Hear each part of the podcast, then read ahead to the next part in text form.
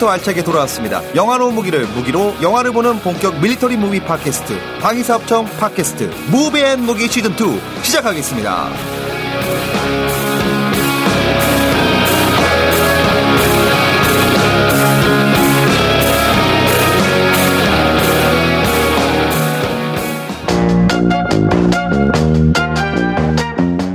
네, 여러분 안녕하세요. 돌아온 무비앤 무기 시즌 2 7회 시작을 하도록 하겠습니다. 아, 목이 메이네요. 네. 네네. 인사를 부탁드리겠습니다. 네, 저는 한길입니다. 반갑습니다. 저는 개그맨 황영진입니다.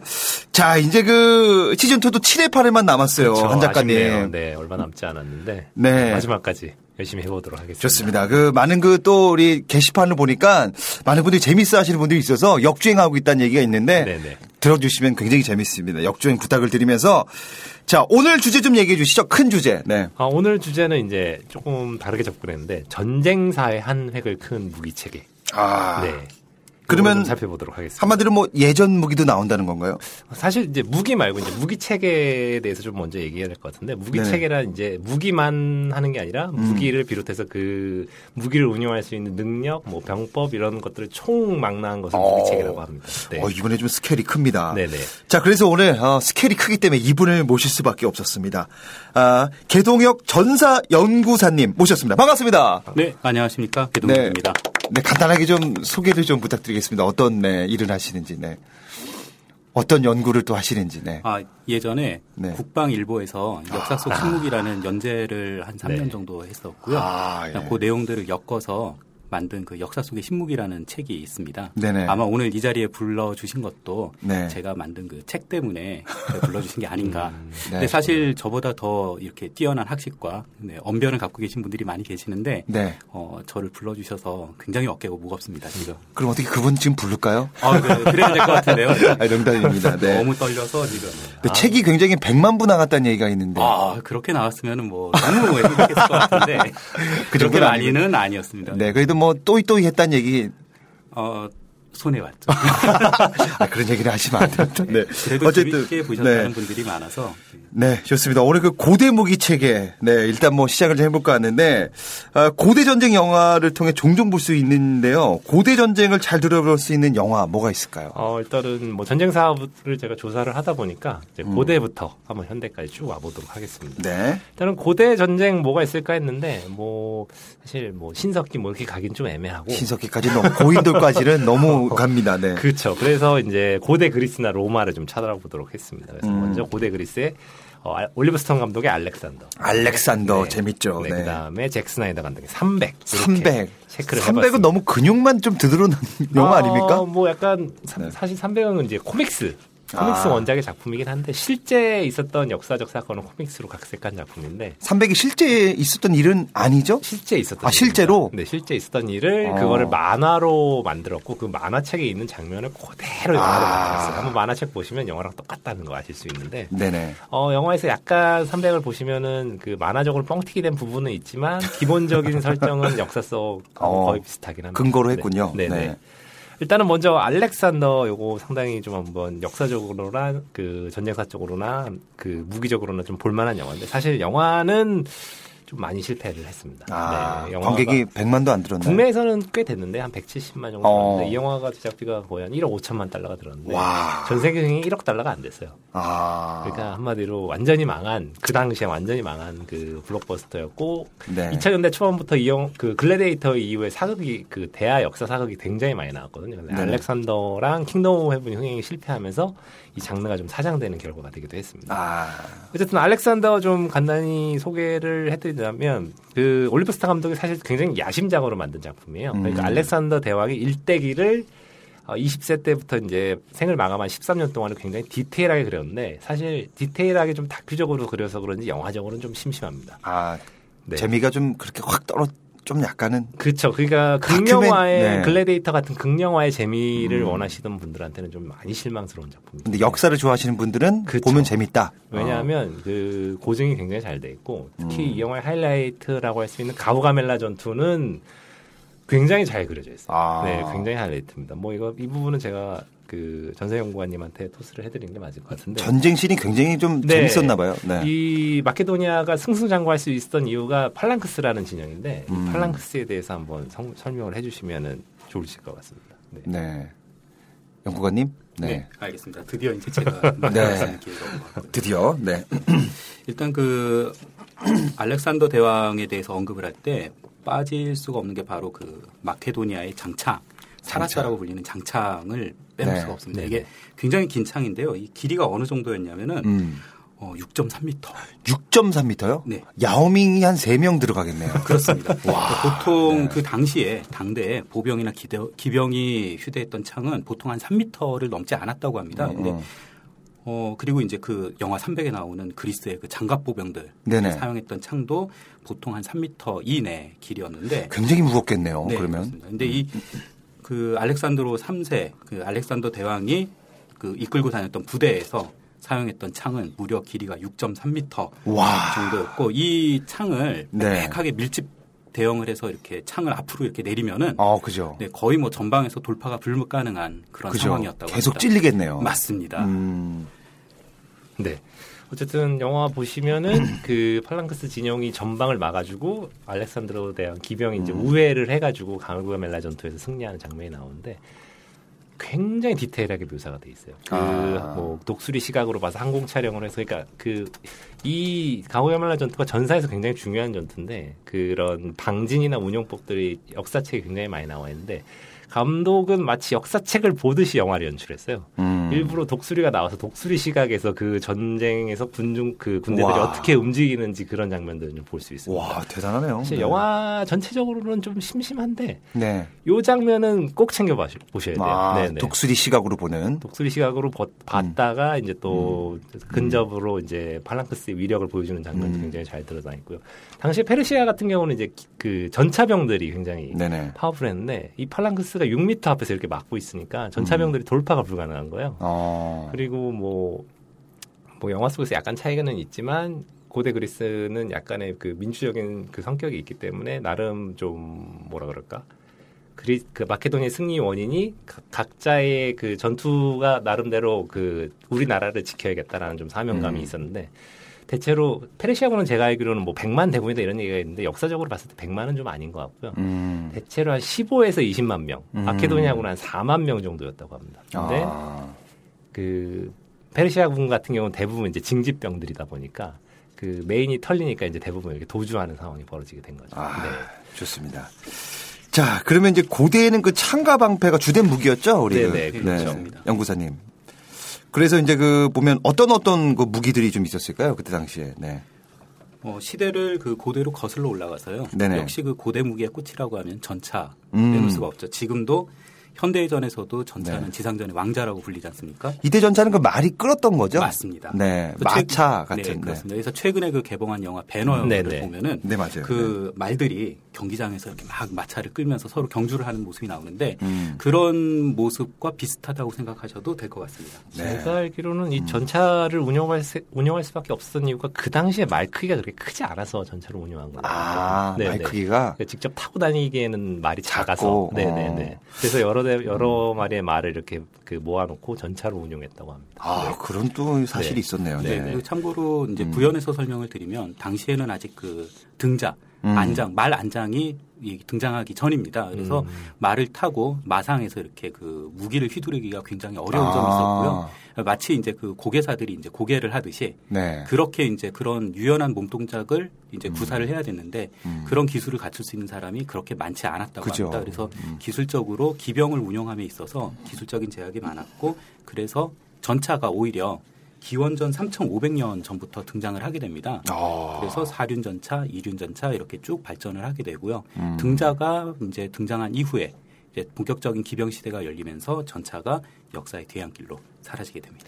영화 알렉산더 보면 그것도 고증이 잘 돼 있어요. 그것도요? 등자가 없습니다. 네, 와. 등자가 없고 그냥 말 위에다가 그냥 뭐 이렇게 음. 포 같은 만 깔고 거기 올라가 있거든요. 근데 대부분의 고대를 다룬 영화 보면 그 부분에서 고증 오류가 많이 발생해요. 맞습니다. 아, 네네.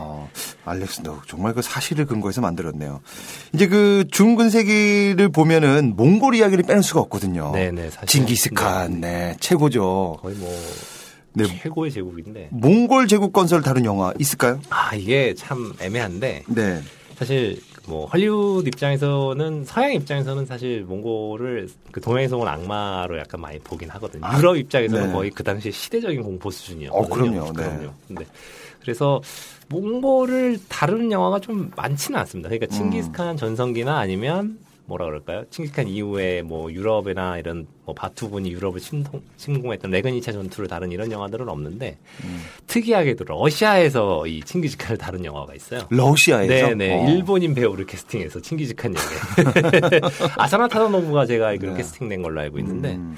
근데 그 영화는 이제 칭기즈칸이 부족을 통일해서 몽골 제국을 세우는 데까지. 음. 그러니까 왜 이제 본격적인 대외 전쟁을 시작하기 전까지의 얘기를 그리고 있습니다. 인천 상륙 작전이군요. 아, 그 과정까지 하고. 과정까지 아. 뭐 비슷한가요? 어쨌든 네, 원래 이제 그 네. 딱그 징기스칸이 펼쳐 나가는 그게 참 재밌을 텐데. 뭐 어떻게 그죠? 보면은 이 영화는 징기스칸 비기닝 같은 영화인데 아, 우리가 역사 네. 속에 이제 본격적으로 징기스칸이 나오기 전의 얘기, 음. 이제 부족 내에서의 그 암투와 갈등을 극복하고 음. 이제 마지막 전투에 승리해서 이제 본격적인 세계 대제국을 마련하기 위한 발판을 음. 마련한 거기까지 딱 그린 작품입니다. 네. 몽골은 그때 당시 어떤 무기 체계를 어, 갖고 세계를 정복했을까요? 몽골의 가장 큰 특징은 제가 알기로는 이제 음. 말, 말과 그 운용 체계, 그 다음에 활, 그죠? 네. 굉장히 빠르잖아요, 막. 네. 그 다음에 뭐 제가 알기로는 당시 아까도 뭐 6m 얘기했지만 몽골은 그 이- 이동 속도나 네. 원거리 타격이 굉장히 뭐 특화된 군대였어요. 네. 네. 뭐이 부분은 연구사님? 전사님이 네. 좀더 해주시면 좋을 것 같은데. 네. 네. 어, 일단 그 징기스칸의 이제 그, 유- 그 유럽 정복을 음. 언급하기에 앞서서 그 훈족의 왕 아틸라를 먼저 빼놓고 아틸라. 얘기하죠. 예. 어. 먼, 어, 그 징기스칸에 앞서서 기원 후 434년부터 453년까지 살았던 그 아틸라가 네. 그 중앙아시아에서 이제 유럽 쪽으로 진출을 하면서 굉장히 큰 그 파급 효과를 미치게 됩니다. 그래서 음. 그렇게 되고 그리고 사실 징기스칸의 어떤 그 기동 전술이라든가 전략 전술은 이미 훈족의 왕 아틸라가 이미 한 번 써서 써먹고 충분한 효과를 거뒀던 음. 부분들이거든요. 그래서 그 복합궁 이야기를 많이 하는데요. 음. 사실. 복합궁 같은 경우에도 원조를 따지면은 그 수메르인 기원전 3,500년 전에 등장했던 네. 그 수메르인들이 만들어서 사용했던 복합궁 그리고 음. 그 이후에 훈족의 왕 아틸라 시절에 사용했던 그 복합궁까지 음. 그런 이제 먼저 만들어져 있던 여러 가지 활의 그 개량형이라고 볼 수 있고요. 음. 아. 네, 사실 군사적 측면에서 봤을 때는 그 징기스칸의 군사적인 성 과나 성공은 이미 그 이전에 있었던 아틸라 왕이라든가 다른 그 여러 정복 왕들의 음. 그 전략 전술을 다 계승 발전한 부분에서 음. 보기 때문에 그, 그 전에 이제 다 만들어진 걸 징기스칸이 더 펼쳤군요. 그, 렇습니다 아. 그래서 그 사실은 전사 측면에서 봤을 때는 무기 체계의 승리라기보다는 음. 어떤 그 상 그러니까 음. 왕과 네네. 부하들이 같은 목표를 공유하고 음. 같은 어떤 그 연대 의식을 갖고 아 네네. 우리가 꼭 이 정복 전쟁에서 승리를 해야 되겠다라는 음. 이렇게 공통된 목표가 있었기 때문에 네네. 전쟁에서 이렇게 엄청난 위력을 발휘할 수 있지 않았나 그렇게 보는 측면도 있습니다. 그러니까 징기스칸이 한마디로 그 황정미처럼 맛있게 밥상을 차려진 거를 맛있게 먹었다는 의미도 될 수 있네요. 뭐 반대 의미에서 먹힌 음. 쪽에선 거의 뭐 네. 체계가 다 잡힌 거를 징기스칸이 참 그거를 잘 활용을 했군요. 그렇긴 네. 뭐 징기스칸 몽골 부대가 대표적으로 썼던 전술이 토, 초토화 전술인데 어떤 거면 초토화 정수. 네, 말 그대로 네. 몽골군이 쓸고 지나간 데는 뭐 사람이 남아 있지 않는 쪽으로. 와. 왜냐하면 자기한테 반항, 본복이었죠, 일종의. 네. 아. 반항하는 쪽은 그냥 함락 즉시 그냥 음. 전육, 전원을 살해하고, 아, 사륙하고 약간 그런 좀 이제 음. 부분도 있긴 했었죠. 네. 아니 징기스칸 그때 당시 칼을 보면 약간 이렇게 좀 휘어져 있잖아요. 그렇죠. 뭐, 어, 영화 어. 몽골에는 그게 좀잘 어. 나와 있는데 영화 네. 몽골에서 이제 칭기스칸의 히든 카드로 등장하는 음. 부대가 있는데 그 칼 좀 한번 설명해 주시면 좋으실 것 같으세요. 네. 음. 어, 일단은 그 기병들이 사용하기에 굉장히 특화되어 있는 칼이고요. 네. 어, 보통 이제 그 징기스칸의 이제 기병들은 음. 굉장히 소수가 빠른 속도로 이동을 하면서 공격을 하고. 그리고 실제 전투가 벌어지면은 말에서 내려서 어. 또 근접전을 벌이기도 했습니다. 그래서 네.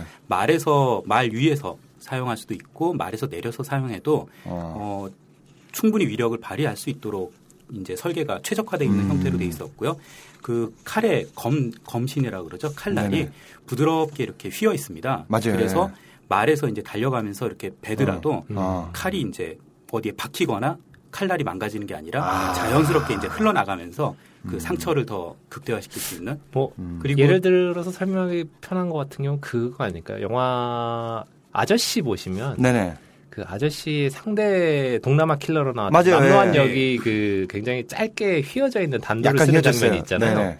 그 장면을 보면 배는데 굉장히 어. 그 특화됐잖아요. 아마 그죠. 그런 좀 비슷한 찌르는 느낌- 것보다 배는 네, 걸로. 좀. 비슷한 느낌이지 않을까 싶습니다. 그리고 이제 보니까 말지뢰도 있고 뭐 투석기와 폭탄 이런 것도 있더라고요. 네, 그렇습니다. 뭐 몽골은 이제 음. 하나 하나씩 이제 그 정복지가 워낙에 많다 보니까 음. 뭐 호라즘에 갔을 때는 호라즘 특유의 그런 환경이 있고 음. 러시아에 갔을 때 또 러시아 환경이 있고 동유럽에 갔을 때 동유럽의 음. 환경이 있고 그다음에 뭐 남송이나 이런 데를 공격할 때 또 다른 환경이 있다 보니까 음. 거기에 맞춰서 전술이 엄청나게 계속 계속 계속 발전하니까 이게 음. 거의 근 100년 동안 거의 넘사벽이 된 거죠. 일종의. 아. 네. 이제 마- 말지뢰는 한마디로 그 말을 터트리는 겁니까 뭡니까? 네. 쉽게 말씀드리면 어. 함정 같은 거고요. 함정. 네, 음. 그래서 말이 달려가다가 여기에 빠지게 되면 푹 빠지면, 네, 네. 그럼 이제 말도 넘어지지만 말에 아. 타고 있던 음. 그 기수나 이제 기병이 음. 바닥으로 떨어지면서 굉장히 큰- 다치죠. 예, 음. 피해를 입게 됩니다. 투석기와 폭탄은 어떤 겁니까? 네. 어, 이거는 이제 사실은 그 징기스칸의 그 몽골군의 고유의 무기라기보다는요. 그 네. 현지에서 현지 상황에 맞춰서 이제 어. 바로 바로 제작한 현지 조달 무기라고 음, 보는 편이 더뭐 정확하고요. 트리뷰셋이랑 비슷한 그런 네? 그렇습니다. 이게 네네. 어, 사실 소수의 군대로 광활한 지역을 정복을 하다 보면은 음. 군수 지원 체계라든가 보급이라든가 여러 가지 부분에서 문제가 생깁니다.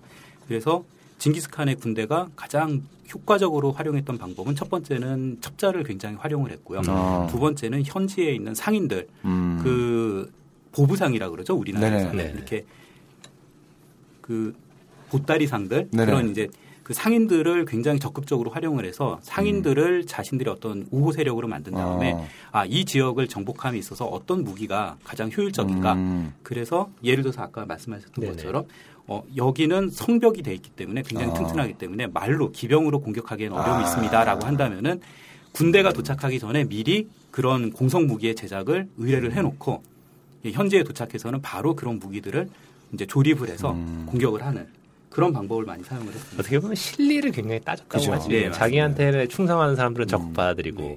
반역하는 사람들은 그냥 가차 없이. 뭐 흔적도 남기지 않고 네네 네. 그리고 오히려 그런 그 공포 를 더 음. 적절하게 활용을 해서 사실 말보다 빠른 게 소문이라고 하지 않습니까? 그죠. 예, 아, 그런 네. 소문을 활용해서 초토화 아, 작전. 네, 괜히 네. 잘못 돕니다마는 아, 어, 음. 뼈도 못 추린다 이런 음. 그래서 뭐 몽골군을 이제 서양 입장에서 봤을 때는 동양에서 그죠. 만화다 어. 이렇게도 표현하기도 했었습니다. 대단합니다.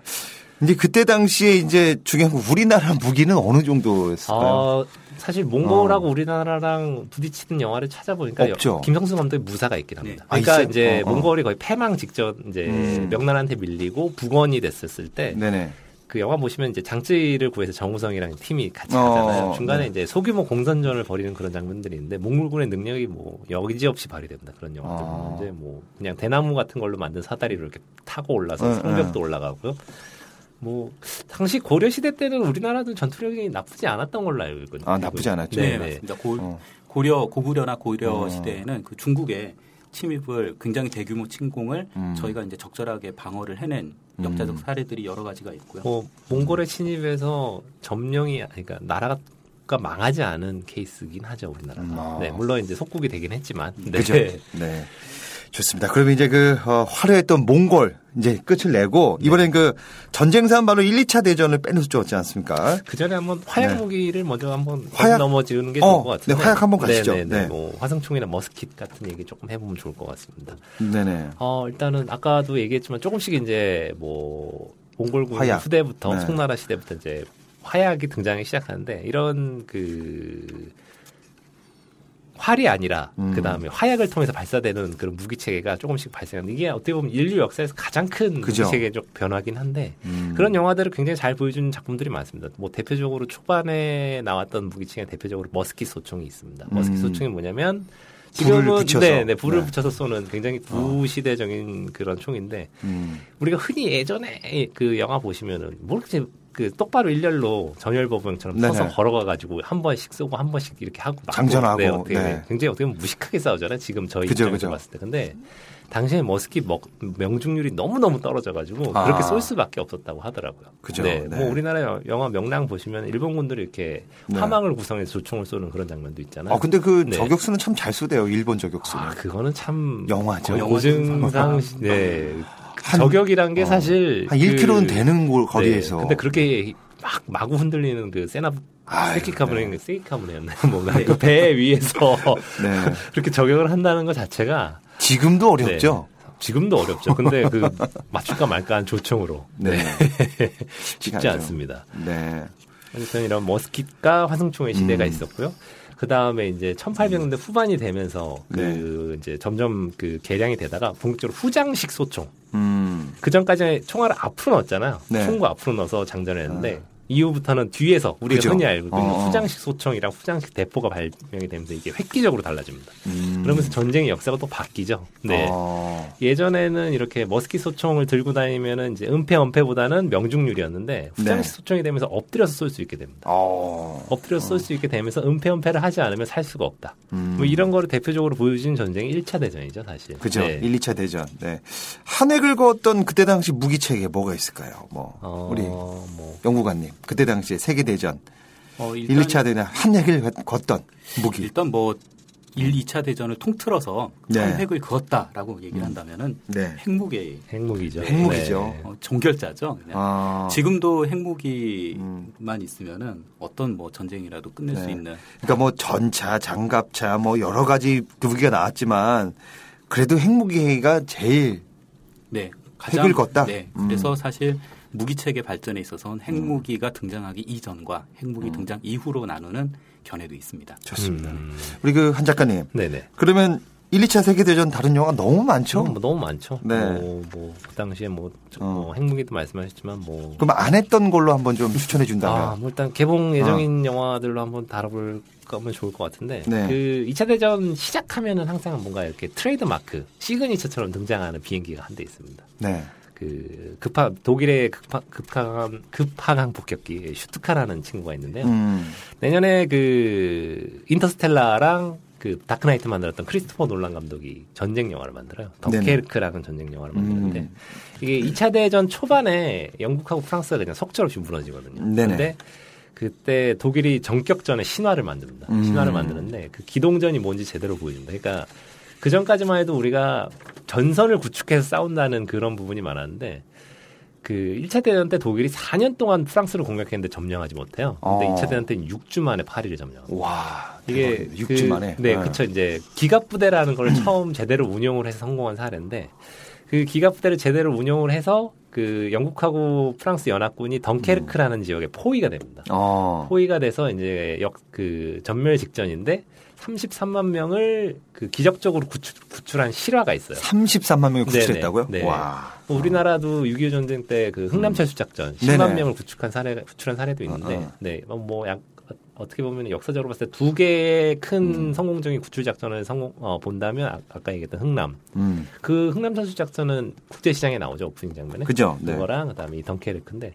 이 덩케르크를 이제 크리스토 놀란 감독 영화 하는데 지금 공개된 영상을 보니까 영화 그 슈트카에 대한 묘사가 너무 너무 잘 돼 있더라고요. 그러니까 음. 슈트카를 보면은 이제 급한 폭격기란 게 뭐냐면 고도에 있다가 근처에 왔을 때 급항하면서 이제 폭탄을 떨어뜨리고 가는 폭격기인데 음. 그 전투기에다 사이렌을 달았습니다. 어. 왜냐하면 공포 심리 그 소리가 엥 이렇게 나면서 약간 음. 공포 심리를 조장하기 위해서 근데 그 전그 영화의 티저 예고편을 보면은 그 슈트카의 급항 폭격기 그 사이렌이 들리는데 사람들이 놀라 아니, 군인들이 그 무서워가지고 이렇게 엎드리는 장면을 너무 그 잘 묘사했어요. 그러니까 그 당시의 그 심리를 너무 잘 묘사한 장면이라고 좀 음. 생각을 하는데 물론 이제 내년 영화 나와봐야 알겠지만 네. 이미 이런 맛배기 영상들만 봤어도 아 크리스토퍼 놀란. 전쟁 영화를 음. 어떤 식으로 접근할 수 있는지 제목, 제목 한 번만 더. 덩케르크라는 작품입니다. 덩케르크. 네, 당시 그 철수 지역명이죠. 네. 네. 네. 밀떡들은 꼭 봐야 될 그런 영화인 것 어, 같습니다. 밀떡들은 꼭 봐야 되고 아마 뭐 크리스토 퍼 올란 감독 팬들이 네. 국내에도 워낙에 많기 때문에 아마 그죠. 내년에 굉장히 다크호스가 될 만한 영화일 겁니다. 네. 네. 그 연구관님 혹시 그 작전명 발키리 보셨습니까? 네, 맞습니다. 거기 나오는 그 JO52에 대해서 좀 네. 소개를 좀 부탁드리겠습니다. 이게 또 무기가 또 있지 않습니까? 네. 어, 일단 그 수송기고요. 음. 처음에 개발은 여객기로 개발이 됐습니다. 여객기로. 네. 근데 어. 전쟁이 시작이 되면서 음. 이제 군용 수송기로 용도가 전환된 케이스고요. 어. 그다음에 워낙 뭐 기본 성능이 뛰어나다 보니까 폭격기로 개조가 돼서 또 전쟁에 또 사용되는 음. 그런 아주 다, 다재다능한 항공기라고 말씀드릴 수가 있습니다. 네. 특이한 점은 당시에 보통 항공기들이 엔진을 날개 옆에다 다는 형태였는데요. 네네. 어, 이 JU-52 같은 경우에는 기수 부분에도 엔진이 있어서 음. 아. 엔진을 세 개를 달아서 더 빠르고 더 멀리 갈수 어. 있다는 장점이 있었습니다. 독일이 이 제휴50을 제대로 활용하지 않았나요? 어, 일- 일명 공수부대라는 맞습니다. 그런 음. 작전을 최초로 거의 빠르게. 위반해서 음. 네네.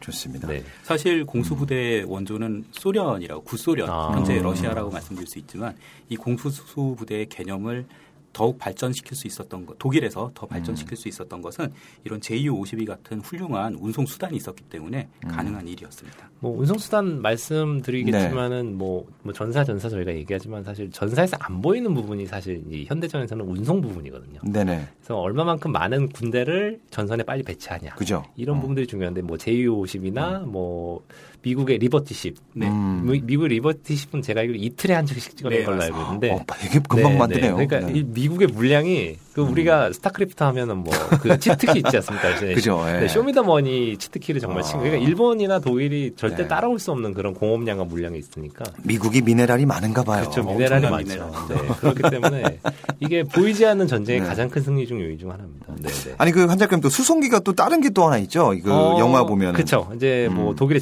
JU-52가 있다면 미국에는 이제 C-47. C47 이 영화 음. 이 수송기는 이제 영화 밴드 오브 브라더스. 라이언 일병구하기도 나오고. 라이언 병공이 직접적으로 등장하진 않는데 네. 라이언 병 라이언 일병이 이 수송기를 타고 네. 아 오는 얘기가 네, 네, 네, 네. 실종이 아. 됩니다. 네, 네. 이런 게 있었군요. 그렇죠. 네. 그러면 C47 어떤 무기인가요, 우리? 네. 어, 원래는 JU-52와 마찬가지로 여객기로 개발된 DC-3 여객기로? 여객기로, 어. 개발된 항공기였는데 워낙 성능이 우수하다 보니까요.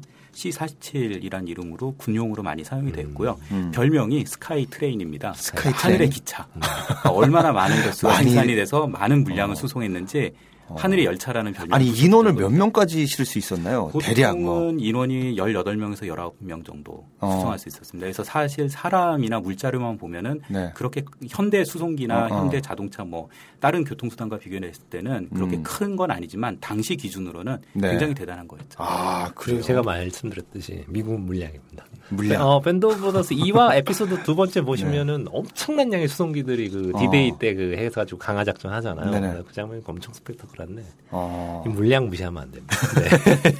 아니 그러면 그 세계 대전에서 그 유럽 전선을 좀 더 자세히 다룬 영화 우리 한 작가님. 뭐 비행기 얘기 나와, 나왔지만은 음. 이제 뭐 폭격기 군단 얘기도 해볼 만한데 꼭 음. 봐야 될 영화가 이제 멤피스 벨이라는 93년도 영화. 멤피스 벨. 네, 이 영화 굉장히 감동적입니다. 어. 요거 이 영화가 있고 그다음에 이제 음. 2차 대전 때 특수전을 가- 다룬 그 폭격기 영화 댐버스터라는 영화가 있습니다. 그러니까 이제 네. 미국 독일 중심부에 있는 댐을 폭파하는 특수작전 얘기거든요. 음. 그러니까 이런 영화들도 한번 보시면은 그그 당시에 그 본격적으로 44년에 그 유럽 서부 전선이 만들어지기 전에 음. 그 전에 어떤 일들이 독일에서 이뤄졌는지 그런 것들을 좀 이렇게 눈여겨 보실 수 있으실 겁니다. 이 두 영화는 한마디로 유럽 전선, 뭐 세계 대전 그 네네. 시대를 얘기해 준 거죠. 네네네. 여기 영화는 또 어떤 무기들이 좀 나오나요? 아, 네. 이 영화에는 이제 그 폭격기니까 그쵸. 폭격기가 많이 나오겠네요. 유럽 전선에서 활동했던 대표적인 미국 폭격기는 B17이라는 폭격기. B17, 네네. B17 네. 뭡니까 연구관님? 네. 네, 별명이 하늘의 요새입니다. 하늘의 요새요? 네. 어, 그럼 뭐 큰 비행기네요. 거기 가서 어, 뭐 작전도 하고 뭐. 이런. 항공기가 워낙 크기도 있지만 네. Flying 그- Fortress죠. 네, 아마. 맞습니다. 네네. 그래서 곳곳에 그 기관총 총좌가 사- 설치가 돼 있어서 어. 어, 그 독일이나 네. 일본 아니면 다른 이제 그 추축국의 군용기들이 네. 이 B17을 공격하는데 굉장히 어려움을 겪었다고 합니다. 어. 하지만 이게 엄청나게 많은 분들이 전사를 하셨어요. 그 당시에 그 폭격기라는 게 사실 뭐 Flying Fortress라고 얘기하지만 네. 그 전투기들하고 1대1 하기에는 상당히 무리가 있거든요.